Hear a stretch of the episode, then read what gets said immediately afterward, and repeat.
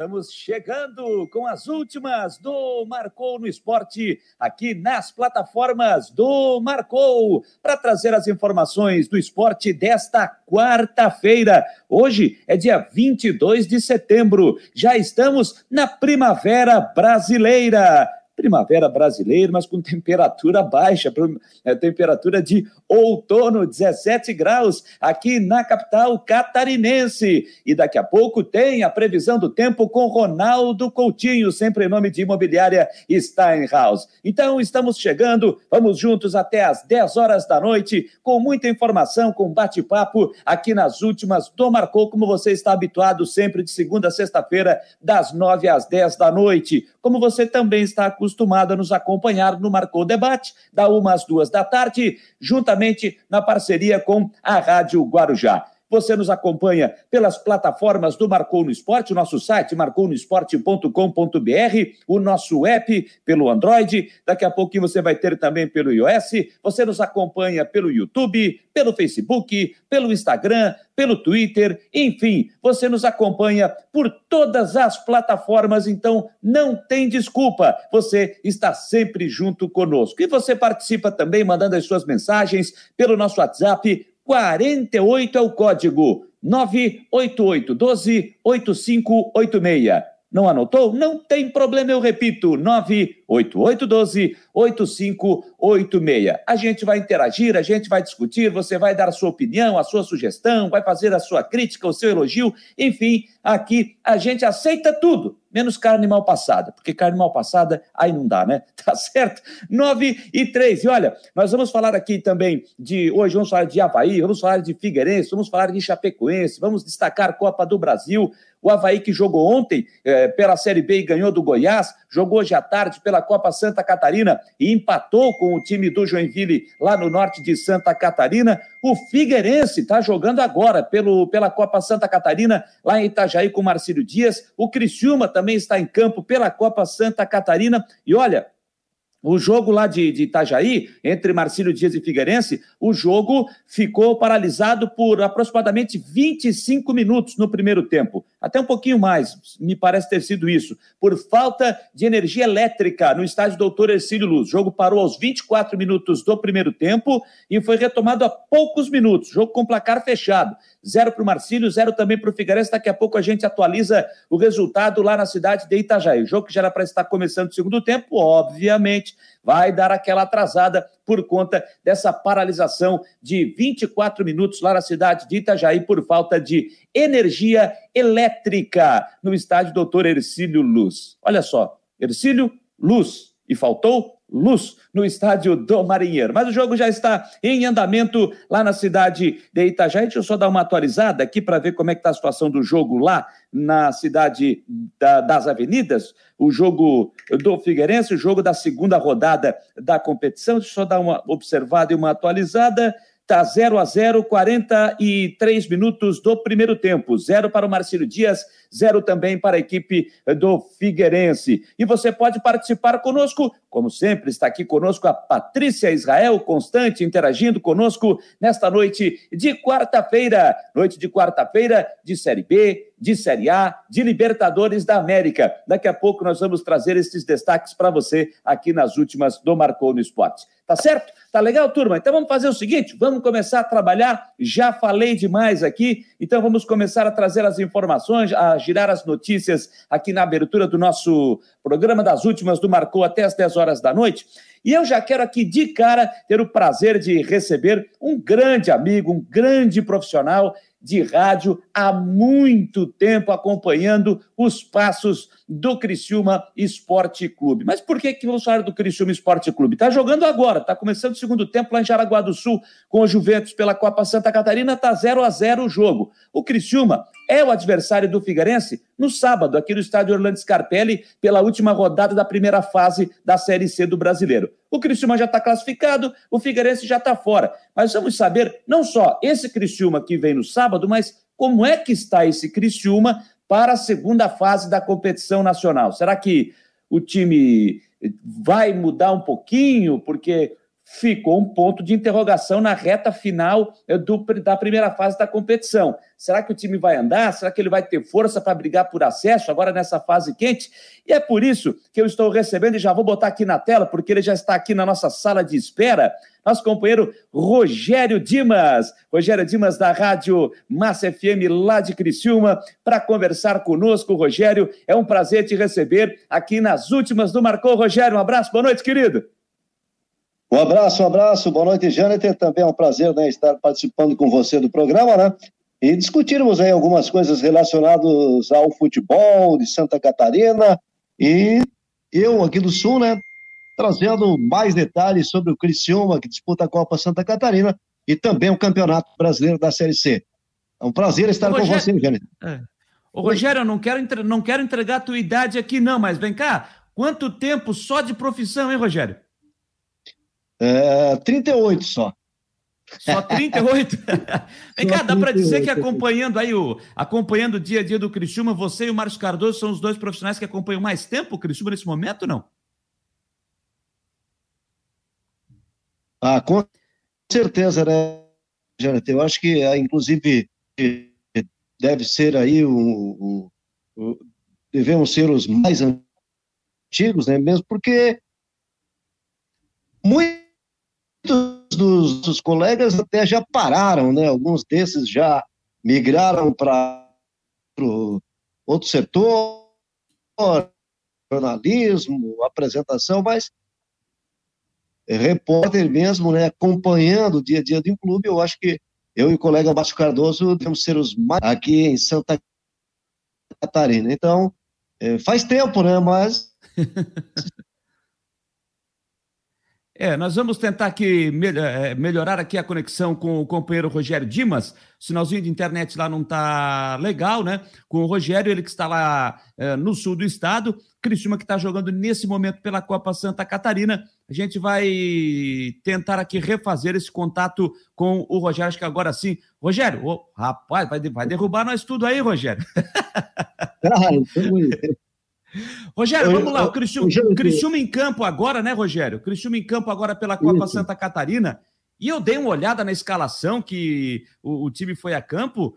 Não teve essa de poupar ninguém, não, né? Foi todo mundo para o jogo. Quem está à disposição foi para o jogo, né? Exatamente. O técnico Paulo Baier, né? Apesar de quem está à beira do campo é o Luciano Almeida, mas o Baier colocou todo mundo para jogar. Então dá a impressão, que para o jogo de sábado pela Copa Santa Catarina, ou pelo brasileiro da Série C, os jogadores que estão jogando hoje também devem jogar, né? Imagina que o Paulo Baia, é, no jogo contra o Figueirense, ou para alguns jogadores que estão pendurados com dois cartões amarelos, né? Porque se eles jogarem contra o Figueira e receber o terceiro cartão, automaticamente vão ter que cumprir depois. Né? Então, eu imagino que a ideia do Paulo Baia, com esse time que ele está colocando em campo, é, poupar apenas aqueles que estão suspensos para o jogo contra a equipe do Figueirense. Até porque na segunda fase zeram os cartões, né? Exatamente, porque se o atleta receber o terceiro cartão contra o Figueirense, aí eles terão que cumprir na primeira rodada da segunda fase. Então, acho que o Paulo Baier deve preservar esses titulares que estão pendurados aí na partida contra o Figueirense. Ô, Rogério, a, a, é claro que a gente já sabe, todo mundo sabe disso, o, o, grupo B já tem os seus quatro classificados, né? Falta apenas definir a posição de cada um para a formação de chave da segunda etapa da competição. O Criciúma está olhando para isso? Tem alguma preferência de chave? Isso chegou a ser discutido não? Não, o, o comentário aqui, né, nas entrevistas, o Paulo Baier sempre frisa, presidente do Criciúma também frisa, de que o importante, Eugênio, ter essa altura vai ser a classificação, né? Ou já foi a classificação. Agora é uma consequência, se ficar em terceiro ou quarto, eu acho que muda muito pouco, né? E, e a tabela é feita para ser jogada e o Criciúma está preparado também para enfrentar qualquer adversário no próximo quadrangular, né? Onde o, os dois primeiros de cada grupo se classificam e automaticamente já garante né, o acesso para a primeira divisão do ano que para a Série B do ano que vem. Rogério, você que está aí vivendo o dia a dia do Criciúma, você madruga no estádio Heriberto Wilson, vai embora quando a lua já está presente. É, houve pressão para cima do Paulo Baier. Quem diria, né? Houve pressão para cima do Paulo Baier na reta final da primeira fase, quando ele ficou é, a, a, a, adiando a sua classificação para a segunda fase. Eu até cheguei a ouvir, é, é, ler e ouvir comentários de, de torcedores que entendiam que já era o momento de uma troca no comando técnico. Isso em algum momento chegou a ser discutido pela direção? Olha, pela direção não, GNT, mas faz sentido sim. O... Naquele empate contra o Botafogo aqui, quando o Criciúma se vencesse, já matematicamente garantiria a sua classificação. Houve muita sim. reclamação e muitos questionamentos por causa da escalação que o Paulo Bairro colocou em campo naquele jogo. Mas você tem razão. Alguns setores da imprensa e até principalmente né, por parte da torcida, alguns já estavam pedindo a troca no comando técnico. Mas isso não passou em hipótese alguma pela cabeça do presidente Anselmo Freitas, que considera que o trabalho do Paulo Baier é um trabalho bom num time que foi totalmente remontado depois da queda para a Série B no futebol de Santa Catarina. E o Paulo Baier se sente tranquilo, se sente tendo esse respaldo da direção da equipe? O Paulo Baier está tá confiante, está tranquilo. É evidente que em algumas situações, a gente observa que o Paulo Baier fica irritado com algumas perguntas feitas nas entrevistas coletivas, né? Não entende. Ele chegou a dizer num, num determinado momento que os entendidos da bola, né, os entendidos da latinha, se referindo aos comentaristas e às opiniões que são emitidas, né, ele chegou a dizer que eh, a campanha era muito boa, de um time que havia caído para a Série B no estadual e que ele próprio considerou que o trabalho dele é um trabalho bom. Eu, particularmente, acho que o Paulo Baier está fazendo sim um bom trabalho, até porque nós estamos na Série C, né? apesar da, da qualificação que o Paulo Baier ganhou, eh, numa competição onde o Cristiúma tem a obrigação de se classificar e automaticamente né, voltar para a Série B, eu considero que o trabalho do Paulo Baier é bom. A direção deu os reforços que ele queria e agora está com ele, né? Classificou. Daqui para frente é encarar. E se fizer a campanha que fez, ganhando os jogos dentro de casa, eu acho que se classifica também, volta para a Série B. E agora, qual é o sentimento do setorista Rogério Dimas, que praticamente mora no estádio Heriberto Wilson? Você acredita que o Cristiúma, independente de grupo que ele pegar agora nessa segunda fase, ele vai conseguir esse acesso? Dá para acreditar ou você está com o pé atrás ainda? Ô, Jânio, terá uma grande interrogação aqui por parte de todos nós aqui de Criciúma, é a dificuldade que o Criciúma tem para vencer fora de casa, né? Então ele vai ter que melhorar esse rendimento, porque na primeira fase foi apenas uma vitória fora de casa lá contra o Ipiranga. No mais, empatou ou perdeu. Então, se dentro de casa o time está fazendo uma boa campanha, não se pode falar o mesmo dos jogos fora de casa. Então, Criciúma vai ter sim que melhorar o seu rendimento nas partidas fora de casa para ganhar confiança e dar tranquilidade para o Paulo Baier, né? Porque o Paulo tem adotado um sistema de jogar com até três atacantes e nem sempre isso tem dado resultado, não. Mas ele, nos últimos jogos, né, tinha adotado um, uma metodologia de trabalho de, em casa, atuar com uma formação e fora com outra. Mas eu considero que dá para classificar, mas o rendimento fora de casa tem que melhorar bastante, porque eu não creio que só vencendo em casa você vai se classificar, não. É, precisa também vencer e trazer pontos fora de casa. E para o jogo contra o Figueirense aqui, tem alguém fora, suspenso, alguém machucado? Agora tem que esperar o jogo de hoje que está em andamento. O jogo começou agora, o segundo tempo está 0 a 0 lá com o Juventus em Jaraguá do Sul. Mas em relação ao último jogo com, com o Mirassol, o Criciúma tem algum desfalque por cartão ou até mesmo por lesão? Que jogador que não tenha nem ido a Jaraguá do Sul hoje à noite? Não, não, ele, ele tem um jogador aí que está machucado já há algum tempo, que é o Igor, atacante, mas esse jogador já não participa de quatro ou cinco rodadas aí motivado por uma lesão muscular. O, os demais todos, inclusive a grande maioria dos titulares, estão jogando hoje lá contra o Juventus de Jaraguá do Sul. Então, vamos aguardar, como você disse, esse jogo de hoje, porque nesse momento não há ninguém suspenso, ninguém lesionado para o jogo, né? Mas muitos dos titulares estão jogando hoje à noite contra o Juventus e alguma coisa talvez possa acontecer. Isso não acontecendo, ele deve repetir provavelmente o time que venceu o Mirassol por 3 a 0 Tá conseguindo assistir o jogo lá de Jaraguá do Sul, não? Não, eu estava ouvindo apenas, estava ouvindo apenas, né, um jogo equilibrado no primeiro tempo, o Criciúma perdeu uma ou duas oportunidades, mas é, quando se trata né, de, de, de, dos chamados pequenos enfrentando aqueles que se consideram um pouco maior, sempre há uma dificuldade muito grande, né? Imagino que seja assim contra com o Figueirense, com o Havaí, Joinville, Chapecoense, quando o Juventus, uh, ou Concórdia, ou Joaçaba, ou qualquer equipe menor enfrenta um time desses, eles se transformam, né? Há uma mudança de, de personalidade, uma mudança de rendimento.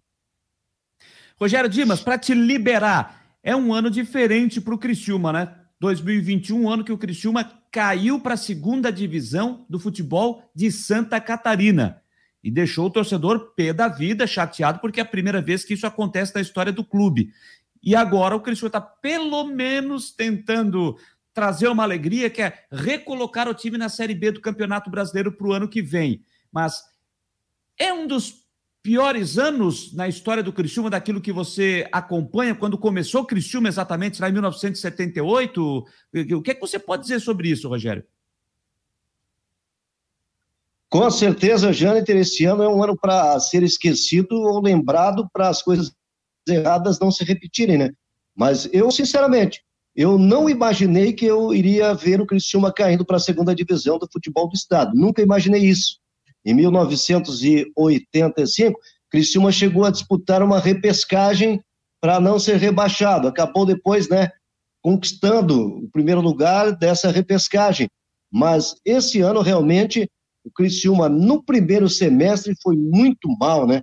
A queda no Campeonato Brasileiro da, da, da, da aliás, a queda no, no estado realmente foi uma ducha de água fria. O torcedor até hoje não engole. E ainda tem o seguinte, né, tem alguns que acreditam, os torcedores, de que o Próspera poderia desistir e a vaga ser do Criciúma, mas não é assim tão fácil, porque isso passa pelo Congresso Técnico, passa pela Associação de Clubes e por é, todo tá, o regulamento mas... e o estatuto, né? É, mas já está de, isso está definido. Se o Próspera não jogar, o campeonato vai, vai ser com 11. Isso aí já foi dito, inclusive, pelo presidente da é. Federação Catarinense, aqui para nós, aqui no Marcou, conforme uhum. o regulamento. Se de repente o Próspera desistir, não vem ninguém da Série B e não fica ninguém da Série A. Joga o campeonato com 11 em 2022. Então isso aí esquece. É. Esquece, esquece. É bem diferente do que aconteceu ali em 2011, quando a Chape caiu e e depois o Atlético de Bilhama desistiu. Era outra forma de disputa, eram outros tempos. Então agora o Criciúma vai ter que tentar o acesso para a Série B do Brasileiro esse ano e o ano que vem disputar a Série B e conquistar o título, né? Porque o, o Havaí, o Figueirense, né? E várias equipes aqui do estado já caíram depois retornaram. Então eu acho que o Criciúma tem que pagar essa, essa, esse erro cometido aí. Vamos disputar a Série B, né? Para tentar Concordo. subir ganhando o título de preferência, porque o torcedor está muito chateado, apesar do time estar fazendo uma boa campanha no Brasileiro da Série C, mas o torcedor não esquece da queda no campeonato estadual, Jânio. Legal. Rogério Dimas, quero te agradecer demais, cara, esses minutinhos para conversar conosco, falar um pouco do Criciúma, que está jogando agora, é o adversário do Figueirense no sábado, já projetando essa segunda fase da Série C, que o Criciúma já está classificado, é o representante do nosso estado que vai seguir adiante nessa competição. Quero te agradecer demais a participação conosco aqui no Marcou, Rogério. Valeu, Jonathan, é um prazer estar com você e quando precisar estaremos sempre à sua disposição, né? em cima do, da Copa Santa Catarina, ela se torna né, uma competição atrativa, interessante, porque campeão ganha uma vaga na Copa do Brasil do ano que vem. Um abraço, Jâniter, estamos sempre à sua disposição. Um abração, boa noite. Um abraço, obrigado. Rogério Dimas, conversando conosco direto lá de Criciúma, no sul do estado, conversando conosco e falando um pouco mais sobre a situação do Tigre, o tricolor do sul de Santa Catarina. Deixa eu dar uma olhadinha aqui no Twitter do Criciúma. Ah, não, tá aqui no meu computador, gente. Hoje estou tentando me adaptar que eu mudei a posição do, do microfone. Você estava habituado a ver o microfone desse lado. Hoje eu resolvi fazer um teste. Passei o microfone para este lado. Vamos ver se eu me adapto com isso, né? Deixa eu dar uma olhadinha aqui no Twitter, que eu estou com o Twitter aberto, é, na, no Twitter do Criciúma. Deixa eu dar uma olhada aqui, o que, é que está dizendo. Vamos ver. Segundo tempo 0 a 0 jogo em andamento. E no Twitter também, eu vou aqui procurar o Twitter, dando uma olhada no Twitter do Figueirense, para ver se o jogo já recomeçou no segundo tempo. Vamos dar uma espiada. É, não, o jogo ainda está no intervalo, já já começa o segundo tempo, tá certo? Já já começa o segundo tempo. Lembrando que o jogo lá ficou parado por 24 minutos por falta de energia elétrica no estádio Doutor Ercílio Luz. Deixa eu dar uma passada aqui nos comentários. Você que está chegando, está interagindo conosco aqui nas últimas do Marcou, 921. Ah, eu já citei a Patrícia. A Patrícia, inclusive, fez um comentário aqui, está nos acompanhando pela internet, mas está dizendo também aqui, ó. Vou botar na tela aqui, ó, o comentário da Patrícia Israel Constante. Estou botando na tela, ó. Estou acompanhando o pré-jogo do Flamengo e acho que no Rio acabou a pandemia pelo aglomero. Eu não consegui ver agora, viu, a, a, o, o pré-jogo. Eu vi um pouquinho mais cedo, mais cedo parecia estar mais tranquilo a participação, a chegada do torcedor lá no estádio do Maracanã, até porque estava chovendo, né? Estava chovendo, então estava um pouquinho mais tranquilo. Alô, Vitor Valsec, botar na tela aqui também, desejando aquele boa noite. Estou até hoje tentando entender que que, que fotinho é essa que tem aqui no, do Vitor Valsec aqui no, no, no, no, YouTube. O Altair também está conosco, desejando boa noite. O Luciano Melo também. Ah, mas eu preciso tirar o Vitor aqui, né? Deixa eu tirar aqui. Aê, agora sim, tirei. O Rodrigo Adolfo também está por aqui desejando um boa noite. O Thiago Roberto também está conosco. Alô, seu Greifel! Vou botar o Greifel Borges aqui também na tela, dando boa noite dele está aqui também passando conosco, participando aqui nas últimas do Marcou. E você pode interagir conosco por todas as plataformas no YouTube. A gente sempre fala, né? Se você ainda não se inscreveu, tá esperando o quê? Vai lá, se inscreve, dá o seu joinha, deixa o seu comentário, compartilhe, compartilhe, compartilhe e não se esqueça de ativar ali as notificações para você ser avisado em todo momento que a gente estiver entrando no ar, seja com as últimas do Marcou, aqui das 9 às 10 da noite, com o Marcou Debate, à uma da tarde, em parceria com a Rádio Guarujá, quando estiver entrando aqui as informações de Havaí com o Cristian Delois Santos, do Figueirense com o Jean Romero, a previsão do tempo com o Ronaldo Coutinho, Deixa ali ativadas as notificações para você ser avisado. Para você que está lá no Facebook nos acompanhando também, nos siga, compartilhe. Da mesma forma no Instagram, retweet, retweet lá no Twitter, na nossa, na nossa conta lá, arroba Marcou no Esporte, e nos acompanhe e leia as nossas informações no nosso site marconosport.com.br.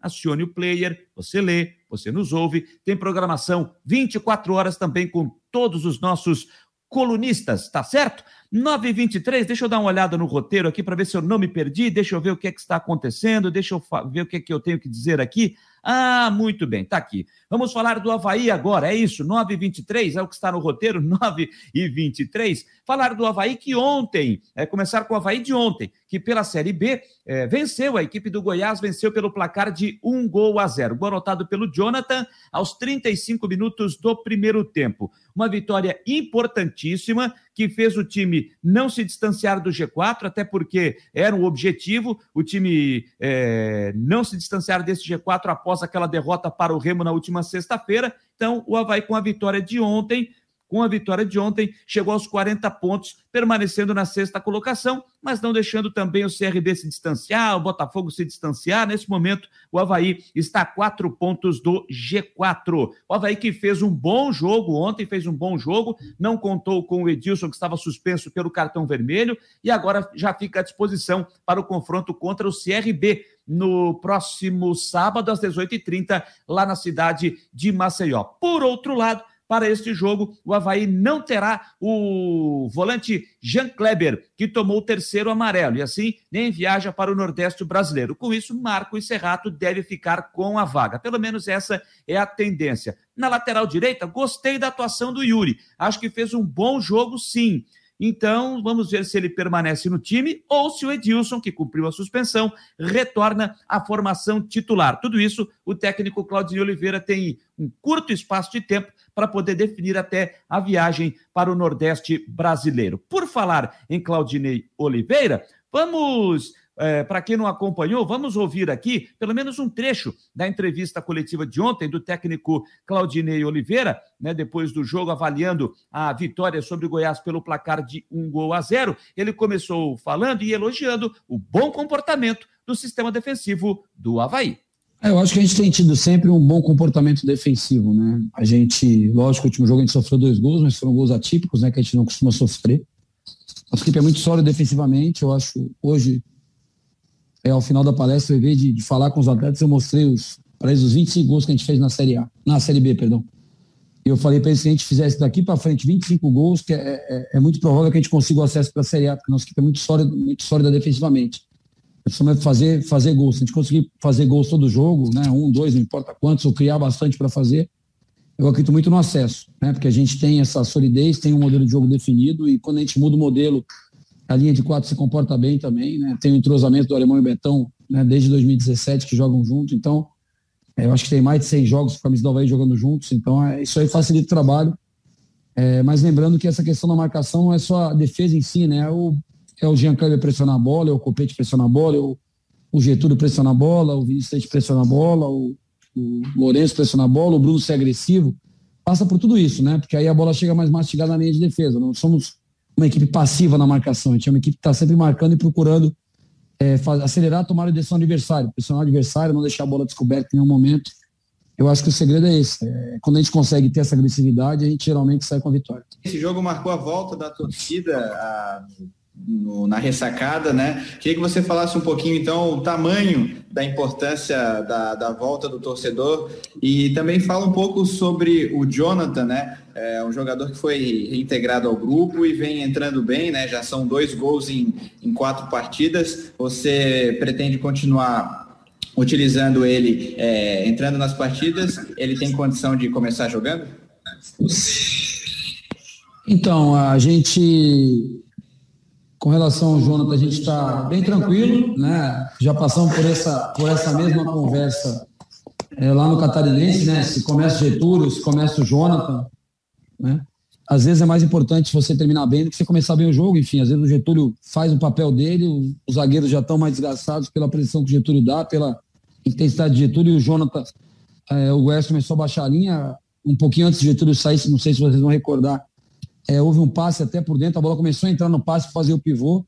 E o Jonathan tem mais essa característica de sustentar a bola. O Getúlio é um cara mais de mobilidade. Então a gente sentiu que era o momento de colocar o Jonathan em campo, ele entrou bem, né? Como em outras vezes entrou e fez gol.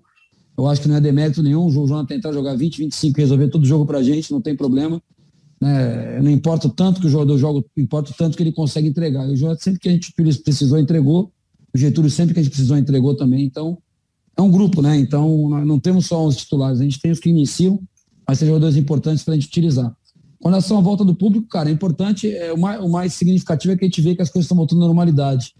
Né? A gente está avançando no, no, controle dessa pandemia aí que, que nos tirou tanta, tanta gente boa, tanta gente importante, tanta gente querida. E a gente está é, caminhando para retornar à normalidade. Isso é mais um sinal né, do retorno à normalidade, mas sempre com com responsabilidade, com os protocolos, todo mundo procurando respeitar é, o distanciamento, usando máscara, isso que a gente não, a gente não pode perder o, é, a linha disso aí, né? Não podemos esquecer o que a gente já passou. E foi bom, foi bom, o torcedor pôde ver uma vitória do Havaí, uma grande atuação do Havaí, né? Pôde matar a saudade de, de, de reclamar do treinador, de reclamar de alguns jogadores aí, já estão mais, mais tranquilos para a sequência. É, eu queria que você falasse sobre o Jean Kleber, um jogador que, pelo menos na minha avaliação, um jogador que caiu muito bem dentro desse teu esquema. A importância dele nesse setor do meio-campo para ajudar o Bruno Silva, não só na marcação, mas ajudar também um pouquinho mais à frente para criar as jogadas. E ele está tão bem encaixado, isso é bom para ti, mas você não vai poder contar com ele já no próximo jogo, né? Sim, José. É, o Jean Kleber ele chegou, já comentei até sobre, sobre ele, né? Jogador que tinha ótimas referências, ótima perspectiva com relação ao Jean. Só que ele tinha terminado uma temporada em Portugal, que ele não jogou muito, ele estava um tempo parado, fazendo trabalho de força, trabalho de força, né? Isso aí tirou um pouquinho da mobilidade dele, a gente conversou bastante sobre isso com ele. E a gente, geralmente, após os treinos, ele fazia um trabalho de agilidade, mudança de direção ali com, com o Ortiz, pessoal da preparação física. E ele foi ganhando o ritmo de jogo, entrando em forma, né? Ficando mais rápido, mais ágil e tem nos ajudado, eu concordo com você, tem sido um cara importantíssimo né, no meio campo, entendeu o modelo de jogo também, né, porque ele não jogava dessa forma no, no clube que ele, que, ele, que ele jogava anteriormente lá em Portugal, entendeu o modelo de jogo, entendeu que, quando tem que pressionar a bola, quando não tem que pressionar a bola, quando tem que fazer as coberturas, enfim. É, caiu muito bem na equipe, vem bem. Agora, infelizmente, como eu falei, vai acontecer com as outras equipes também, terem desfalques por suspensão. Não podemos contar com ele na próxima partida, mas tem o Serrato, que está voltando lesão, estava à disposição hoje, não acabou não entrando. A gente tem o Serrato, tem a opção de, às vezes, mudar o modelo e jogar com o Valdívia como meia, que entrou bem no jogo também hoje. É o que eu falei, agora é ter calma, é curtir essa vitória e, e, e ter calma para definir que a gente vai fazer lá para o jogo do CRB.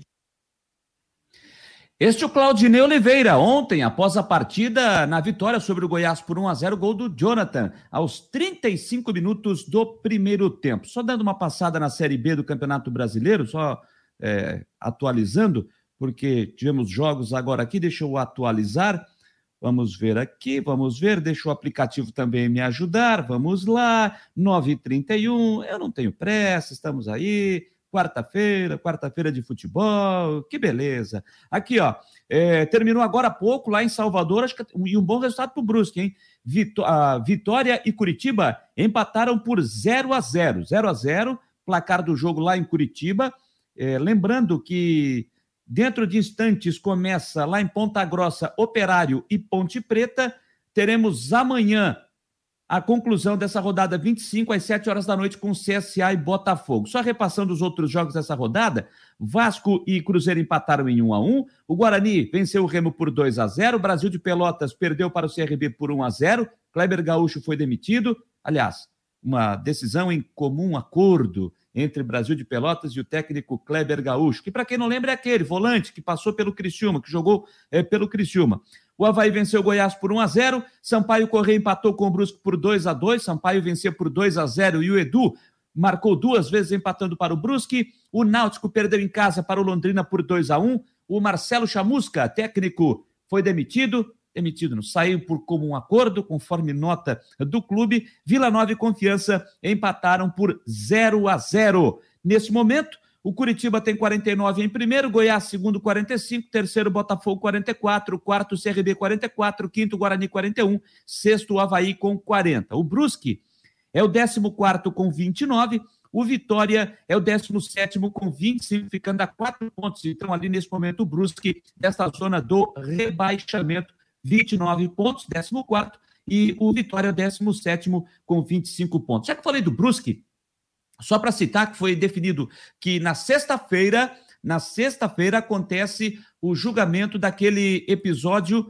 do Brusque. É, o STJD marcou para sexta-feira o caso da injúria racial envolvendo o jogador Celcinho do Londrina e o Brusque. Foram indiciados o clube catarinense e o conselheiro Júlio Antônio Peterman, Júlio Antônio Peterman. Então, sexta-feira tem o julgamento do caso de injúria racial envolvendo Celcinho e Brusque. Aí vamos ver, né? O Brusque vai ter que fazer uma ótima defesa, mas acho muito difícil que o Brusque escape de uma punição. Agora, qual punição que será dada ao clube catarinense? Aí vamos aguardar para ver o, a situação eh, do desse julgamento. Estou vendo aqui o Tiago Roberts que está com um eco. Eu já mexi aqui. Vamos dar mais uma olhada, ver se houve alguma. Não, continua é, a configuração agora está certa, viu?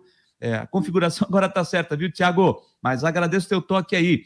O Luciano Melo está perguntando o seguinte: o Havaí com sete vitórias e três empates nesses próximos 13 jogos tem chance de subir?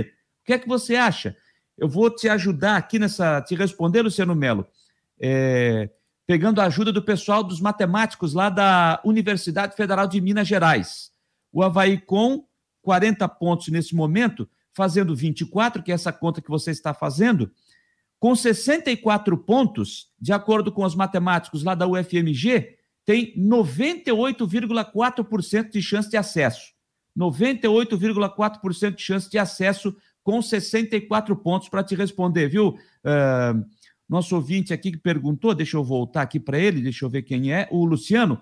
Então, 98% de chance de subir. Então, com 64 pontos, muito perto de, de atingir esse objetivo. Nesse momento, vendo a possibilidade por clube na pontuação, deixa eu ver aqui para a chance de acesso, quantos tem o Havaí, qual é a possibilidade.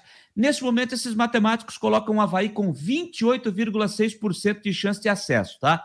28,6% por chance, é, por cento de chance de acesso tem o Havaí nesse momento. É, eles não colocam aqui, deixa eu ver. Ah, colocam o Brusque, colocando o Brusque com 0,12. E o curioso é que eles não colocam. Deixa, ah, o Brasil de Pelotas e o Confiança já nem colocam mais com chance de acesso. É, não, esses dois aí esquecem, têm que lutar contra mesmo o rebaixamento e muito difícil que escapem do rebaixamento para a Série C do Campeonato Brasileiro de Futebol. Tá certo? Copa Santa Catarina, o Havaí empatou hoje com o Joinville em 1 a 1 pela segunda rodada lá no norte do estado. Joinville saiu na frente e o Havaí empatou com o Alemão atacante, não é o alemão zagueiro, que vem jogando no time profissional. O Havaí empatou aos 46 minutos do segundo tempo. Um para o Joinville, um para o Havaí. O Havaí que havia perdido na primeira rodada para o Marcílio Dias. Então conseguiu esse empate no final do jogo lá na cidade de Joinville na tarde desta quarta-feira. Falando em Copa Santa Catarina, o jogo lá em Itajaí no segundo tempo, Marcílio Dias e Figueirense empatam em 0 a 0 e o volante alemão, ah, alemão, desculpe, volante João Paulo, aos seis do segundo tempo foi expulso. Então o Figueirense tem um jogador a menos Zero para o Marcílio Dias, zero para o Figueirense. Figueirense que venceu o Juventus na primeira rodada por 3 a 2 0 a 0 é o placar do jogo de momento. Deixa eu ver se é isso mesmo.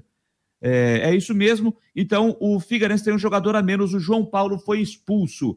E no outro jogo que está em andamento, lá em Jaraguá do Sul, dando uma atualizada aqui, é, Juventus e Criciúma. Vamos ver aqui quanto está o jogo lá. Vamos dar uma passada e dar uma observada. Jogo no segundo tempo está 0 a 0 é a situação dos jogos da Copa Santa Catarina, que terá o fechamento desta rodada no sábado às três da tarde, lá em Tubarão, com Ercílio Luz e Caçador. A terceira rodada vai começar no dia 29, na quarta-feira da semana que vem, jogo aqui em Florianópolis, no Scarpelli, com Figueirense e Joinville. Teremos ainda no mesmo dia, às oito da noite, lá em Caçador, Caçador e Criciúma.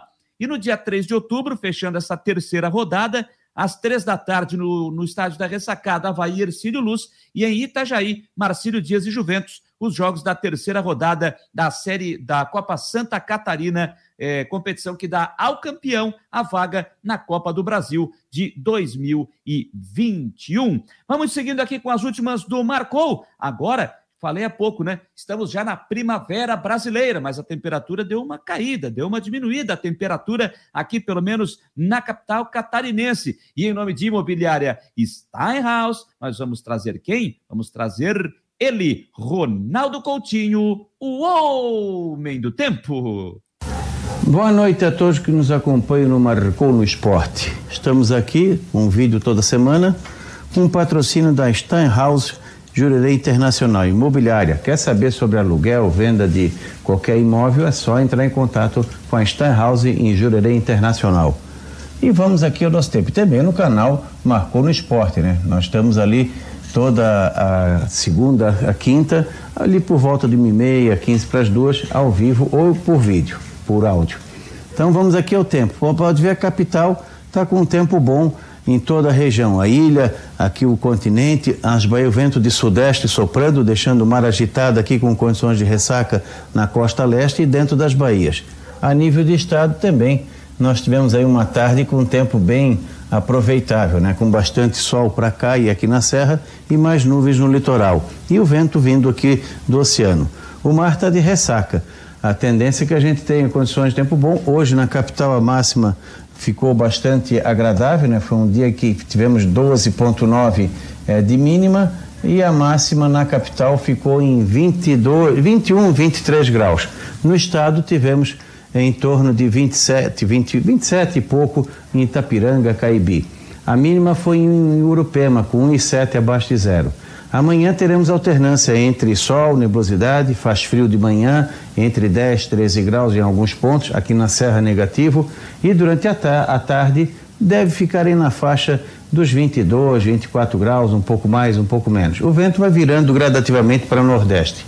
Na sexta-feira poderemos ter chuva ao longo do dia, com períodos de melhora. Sábado e domingo fica entre nublado, aberturas de sol alguma chance de chuva tendendo mais para o sábado e menor chance domingo. Mas no geral é um fim de semana que se aproveita. Lá por terça-feira para quarta entra outra frente fria. Segunda e terça faz calor em todo o estado. E aí na terça, noite e quarta entra outra frente fria trazendo alguma chuva e queda na temperatura. Da Climaterra para o Marcou no Esporte, Ronaldo Coutinho. Ronaldo Coutinho do Prado, lá da Serra Catarinense, trazendo a previsão do tempo, como eu sempre coloco aqui, em nome da imobiliária Steinhaus. Então, você quer fazer o melhor negócio, quer comprar, quer alugar, procure lá. Acesse o site, está aqui na tela. Tô botando aqui embaixo aqui para você ver aqui, ó. Aqui, deixa eu ver, tá aqui, ó. Tá aqui, tá aqui, tá aqui, tá aqui. Steinhaus.com.br, é só você acessar, está sempre apoiando e patrocinando a previsão do tempo com o Ronaldo Coutinho, aqui nas últimas do Marcou do Esporte e também na no Marcou Debate, à uma da tarde, comigo, com o Fabiano, com o Rodrigo Santos, eh, em parceria também com a Rádio Guarujá. É, quem é que tá? O Altair está me perguntando quantos se classificam para a Copa do Brasil desta Copa Santa Catarina. Só o campeão. Santa Catarina terá três representantes na Copa do Brasil de 2022. O César Augusto, o Carlos Augusto até está dizendo, botou Copa do Brasil 2022. Será que eu falei 2021? Pode ter sido, pode ter sido. Se falei 21, apaga, é 22. Obrigado, Carlos Augusto. Então, respondendo ao Altair, só o campeão vai para a Copa do Brasil. O Havaí, campeão catarinense, Chapecoense, vice-campeão, estes dois times já estão garantidos na Copa do Brasil do ano que vem. E o campeão da Copa Santa Catarina, que automaticamente ganha vaga para a Copa do Brasil, ele vai fazer a, vai disputar a Recopa Catarinense no ano que vem com o Havaí, que foi o campeão é, catarinense de 2021. Então, respondendo aí, deixando, explicando para o Tiago, que fez a, a, desculpa, ao Altair, que fez o questionamento, é, somente o campeão vai para a Copa Santa Catarina. O Rafael Manfro, nosso parceiro, está aqui também, está dando boa noite. Boa noite a todos. Botar aqui a mensagem dele na tela, tá ali, ó. Rafael Manfro, boa noite a todos, participando conosco. Valeu, Rafael, conosco aqui nesta noite de quarta-feira. Noite de quarta-feira que nós vamos falar agora do Figueirense. Figueirense que, pela Série C do Campeonato Brasileiro, vai jogar no sábado. Vai jogar no sábado contra o Criciúma, jogo às 5 horas da tarde no estádio Orlando Scarpelli. Para o Figueirense não vale mais nada, o Figueirense não tem mais chance de classificação, o Criciúma já está garantido, então o Figueirense se despede desta competição. O principal assunto envolvendo o Figueirense diz respeito, claro, à saída de jogadores. Hoje, informação já antecipada pelo nosso colega Jean Robeiro, da Rádio Guarujá e também aqui do Marcou no Esporte, o, a saída de dois jogadores, o Diego Tavares e também o Renan Luiz. Figueirense oficializou hoje à tarde a saída destes dois atletas. O Renan Luiz, inclusive, já teve o seu nome ontem publicado a rescisão de contrato no boletim informativo diário. Renan Luiz deve ir para o Vitória para disputar a reta final de Série B do Campeonato Brasileiro. O Diego Tavares deve se transferir para o Vila Nova de Goiás para também jogar a Série B do Brasileiro. E lá se especula também que André Krobel pode estar se, se dirigindo para o clube goiano, para o Tigre, lá da capital de Goiás. Ontem, inclusive, participei ao meio-dia de um programa da Rádio Sagres, lá em Goiânia, e eles até tocaram nesse assunto, perguntando sobre o Diego Tavares e o André Krobel, jogadores que já se comenta lá que devem mesmo daqui a pouco estar se é, é, apresentando para disputar a Série B do Campeonato Brasileiro. O André Krobel, que inclusive está jogando, né? Estava, começou a partida de hoje é, lá na cidade de Itajaí pela Copa Santa Catarina. E um outro assunto que surgiu em rede social hoje à tarde também, da possível saída, por exemplo, do volante João Paulo, que foi expulso no jogo agora lá em Itajaí, e que o Londrina pode ser o seu destino. Mas não há nenhuma informação. O Jean Romero citou hoje, dentro do Marcou Debate, que tem alguma especulação de uma possível saída do João Paulo, mas ele até citava que não tinha assim, uma especulação de clube, mas o que já rodou hoje à tarde é que o João Paulo pode estar indo para a equipe do Londrina.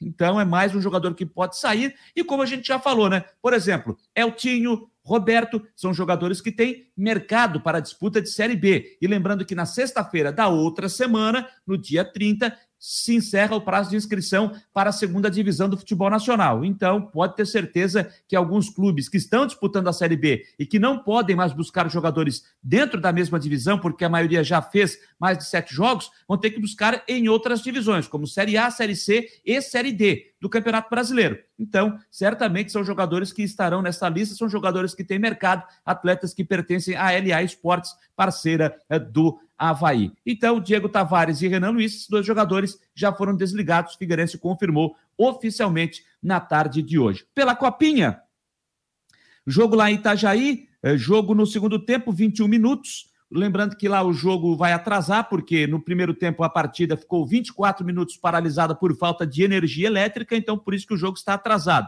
João Paulo já foi expulso no início do segundo tempo e o jogo lá está 0 a 0. Marcílio Dias e Figueirense, o alvinegro do Estreito, disputando a Copinha, que agora é o principal objetivo do Figueirense para tentar ficar com o título e assim alcançar e ficar com vaga para a Copa do Brasil da próxima temporada. Essa é a situação do Figueirense. Gente, é, deixa eu dar mais uma passada aqui, só voltar no, no sistema. É, o, ah, o Altair está agradecendo aqui as explicações que a gente deu com relação à Copa do Brasil. Obrigado, Altair. Sempre quando tiver dúvida, é só chegar aqui, fazer a pergunta. Se eu puder responder, se eu souber, estarei, claro, aqui te respondendo, não só a você, a todos que estão participando conosco.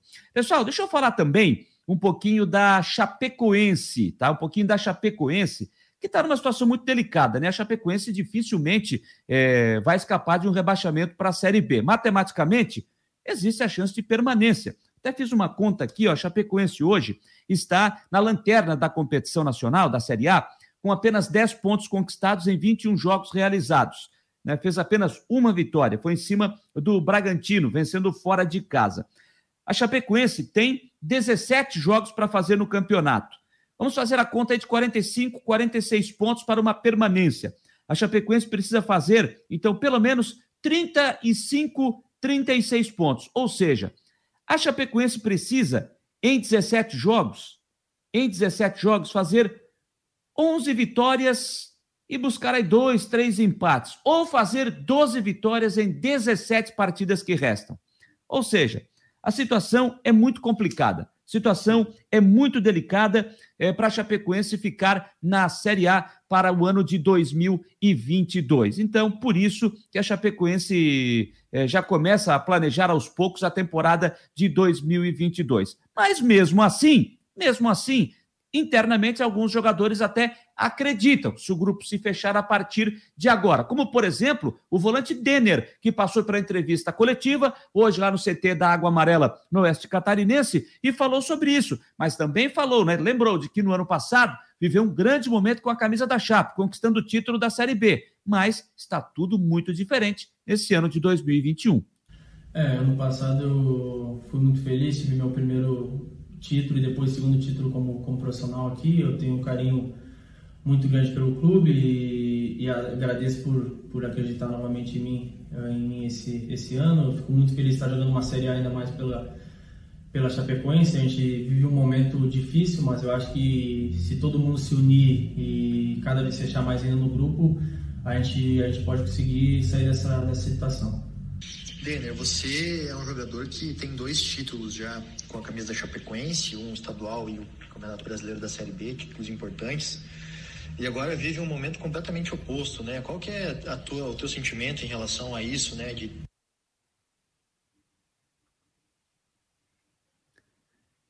Opa, acabei, a gente perdeu o, o... É, ano passado eu fui muito feliz, tive meu primeiro título e depois segundo título como, como profissional aqui. Eu tenho um carinho muito grande pelo clube e, e agradeço por, por acreditar novamente em mim, eh, em mim esse, esse ano. Eu fico muito feliz de estar jogando uma Série A ainda mais pela, pela Chapecoense. A gente vive um momento difícil, mas eu acho que se todo mundo se unir e cada vez fechar mais ainda no grupo, a gente, a gente pode conseguir sair dessa, dessa situação. Denner, você é um jogador que tem dois títulos já com a camisa da Chapecoense, um estadual e o Campeonato Brasileiro da Série B, títulos importantes e agora vive um momento completamente oposto, né? Qual que é a tua, o teu sentimento em relação a isso, né? De ver a Chapecoense numa situação tão ruim e você chegou com o clube já numa, numa situação complicada, né? Ou seja, você não estava aqui antes para quem sabe ajudar um pouco mais, mas o que, que você sente em relação a isso e, e o quanto você acha que ainda é, é possível mudar essa situação? É, um sentimento de tristeza, né, que pela grandeza que a Chapecoense tem, está passando por, por esse momento, está, está nessa situação. Então, eu já sabia antes de vir, eu sabia da, da situação que estava, eu, eu optei por vir, tinha outros clubes, eu optei por vir aqui, que eu me sinto feliz, me sinto tranquilo aqui. Então, eu acho que, como falei antes, eu acho que todo mundo junto, cada vez a gente se fechando mais, a gente pode, com certeza, sair dessa situação.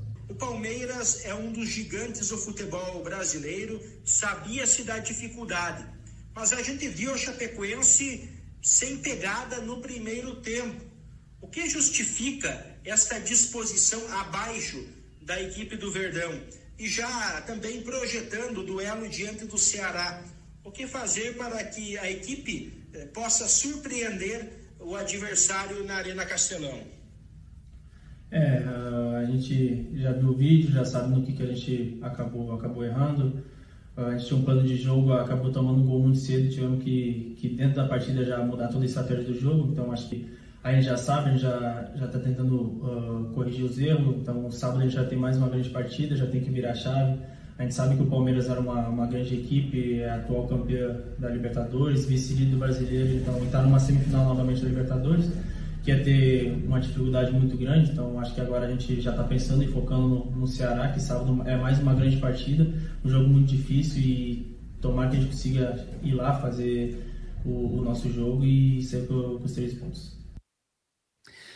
Aí o volante Denner, peço desculpa aqui, um pequena, pequeno probleminha aqui na hora da, da no sistema que acabou é, voltando aí para a entrevista, né? Para as palavras do volante Denner. A Chapecoense que joga é, no sábado às 5 horas da tarde lá em Fortaleza contra a equipe do Ceará. Chapecoense que é, já está planejando a temporada 2022, obviamente pensando na Série B, que é a competição que a Chapecoense vai disputar. Infelizmente, né, para o futebol de Santa Catarina. Eu sempre digo, quanto mais time é, de, de, Santa Catarina nas divisões é, acima, as principais divisões, é muito bom não só para o futebol, é bom para o torcedor, é bom para a imprensa, é bom para o negócio, para o mercado local. Então, sempre é muito bom. Opa, tô olhando aqui, tô dando uma espiada na TV aqui, rapaziada. Deixa eu só dar uma olhadinha. Tem gol pela Libertadores da América. O Flamengo tá saindo na frente para cima do Barcelona de Guayaquil.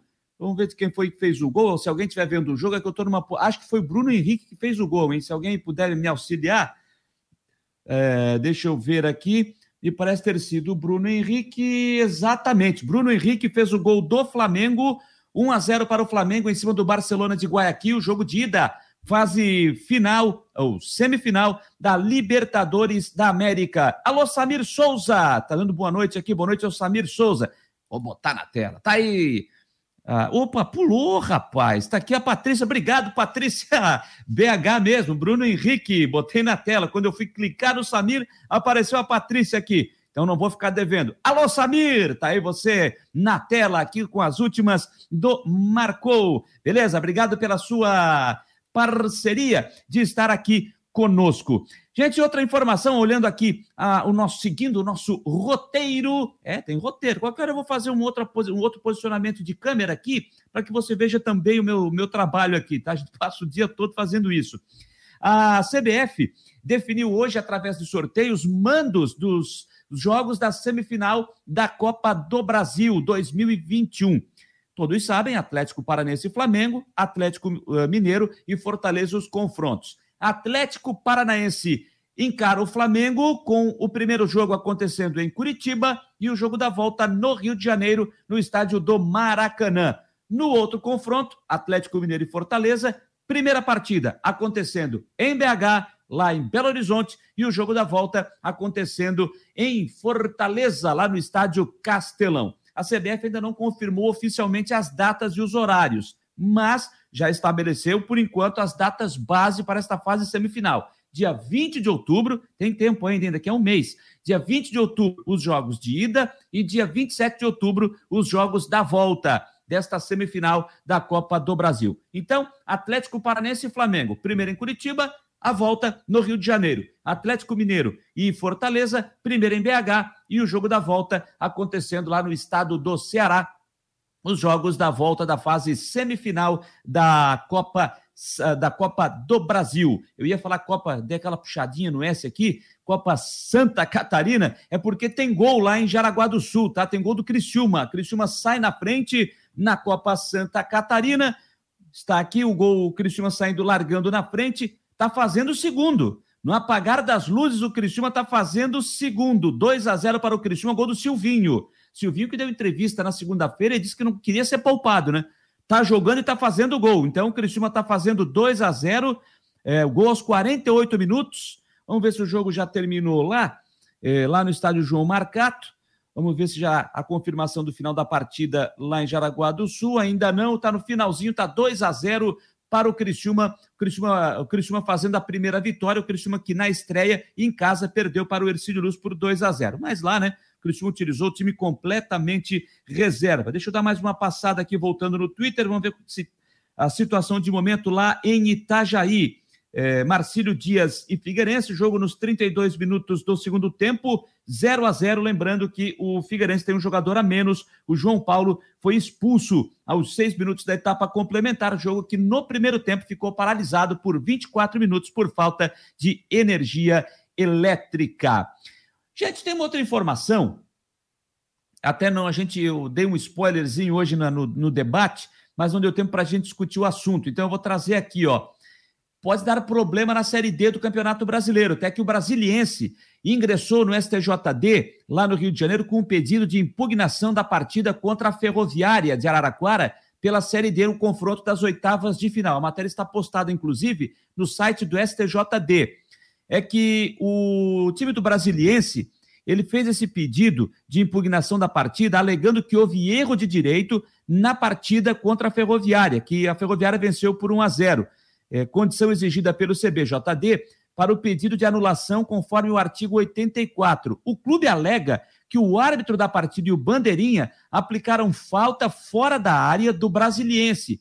E em sequência, sem qualquer explicação, é o que diz a matéria, explicação lógica e auxílio legal de imagens da partida, retornando atrás em sua decisão e marcaram o pênalti. Enfim, o que é que alega a direção do brasiliense? É que foi marcada uma falta fora da área depois de muito tempo, o jogo ficou parado por quase 15 minutos. A arbitragem voltou atrás e entendeu que a falta foi dentro da área. Lembrando que a Série D ainda não está tendo VAR, só vai ter na fase seguinte. Na quarta fase, aí sim teremos a aplicação do VAR na Série D do brasileiro. Então, essa marcação, o brasileiro está alegando que houve interferência externa, que a arbitragem teria, de alguma forma, utilizado é, imagens para poder mudar a decisão, desmarcar a falta e marcar o pênalti. Pra, o time da Ferroviária cobrou o pênalti, fez o gol, venceu por 1 a 0 e garantiu a classificação. Então, o brasiliense está pedindo a anulação dessa partida e também está pedindo a paralisação da Série D está pedindo a paralisação da Série D até que este caso seja resolvido. Agora, o caso está sendo analisado pelo Superior Tribunal de Justiça Desportiva e ainda essa semana possivelmente já deva dar uma, um, um veredito sobre essa situação, se o caso vai a julgamento ou se o caso será é, arquivado. Mas há um problema aí. Então, a Série D correndo, neste momento, correndo risco de ser paralisado por conta deste pedido do brasiliense que alega erro de direito, entendendo que houve interferência externa no jogo contra a Ferroviária no último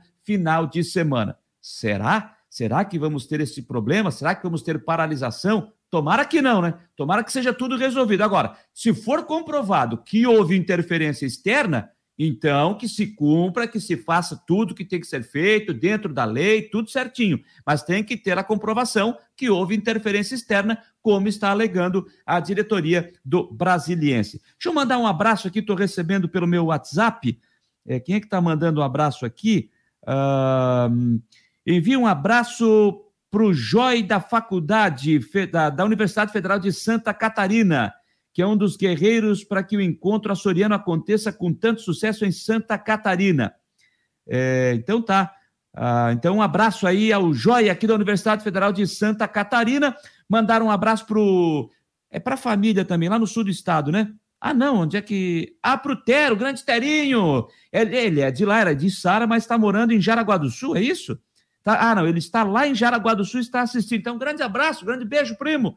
Terinho tá de aniversário hoje, muita saúde, muita paz, cara. Muita felicidade aí para ti, obrigado. É lá do Sul, mas está em Jaraguá do Sul. E estou recebendo aqui também, é, onde é que está aqui uma mensagem que veio? Cadê, cadê, cadê? Está aqui, ó.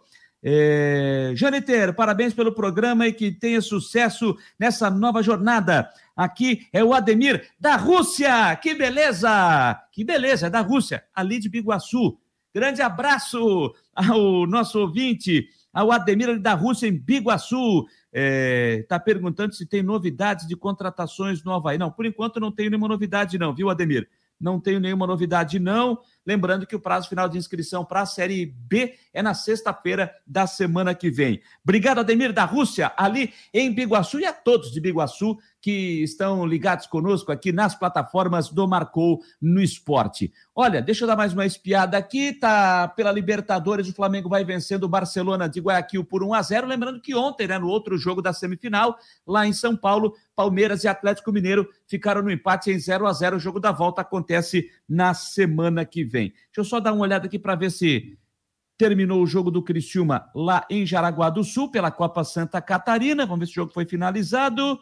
Um, é, não está aqui a confirmação, mas acho que já terminou o jogo, o Criciúma vencendo por 2 a 0. E olhando aqui o jogo do Figueirense, lá em Itajaí, jogo no segundo tempo, 0 a 0, Marcílio Dias e Figueirense. Figueirense que busca a sua segunda vitória no campeonato. Figueirense que venceu o Juventus na estreia na semana passada, vencendo pelo placar de três gols a dois. Tá certo, rapaziada? Tá certo, turma? Olha, muito obrigado. Ah, antes, antes aqui o Thiago Roberto está dizendo que a Ponte Preta está fazendo gol, está marcando para cima do Operário de Ponta Grossa, jogo no interior do Paraná. 1 a 0 para a Ponte Preta, 0 Operário, 0 para o Fantasma, 1 para a Ponte Preta, 0 para o Fantasma, 1 para a Macaca. É Série B do Campeonato Brasileiro de Futebol. 10 horas, 1 minuto, turma. Muito obrigado pela sua parceria, pela sua companhia. Pra... Ih, rapaz, o, o Thiago Roberto não quer deixar a gente encerrar o programa porque ele está dizendo que o Fantasma empatou o jogo. Tá tudo igual, tá empate lá em Ponta Grossa, um para o Operário, um também para a Ponte Preta, Série B do Campeonato Brasileiro. Agora sim, com essa informação, a gente vai chegando ao final das últimas do Marcou no Esporte. A gente volta amanhã a partir das 9 horas da noite. Amanhã, falando nisso, já dá para antecipar o seguinte, hein?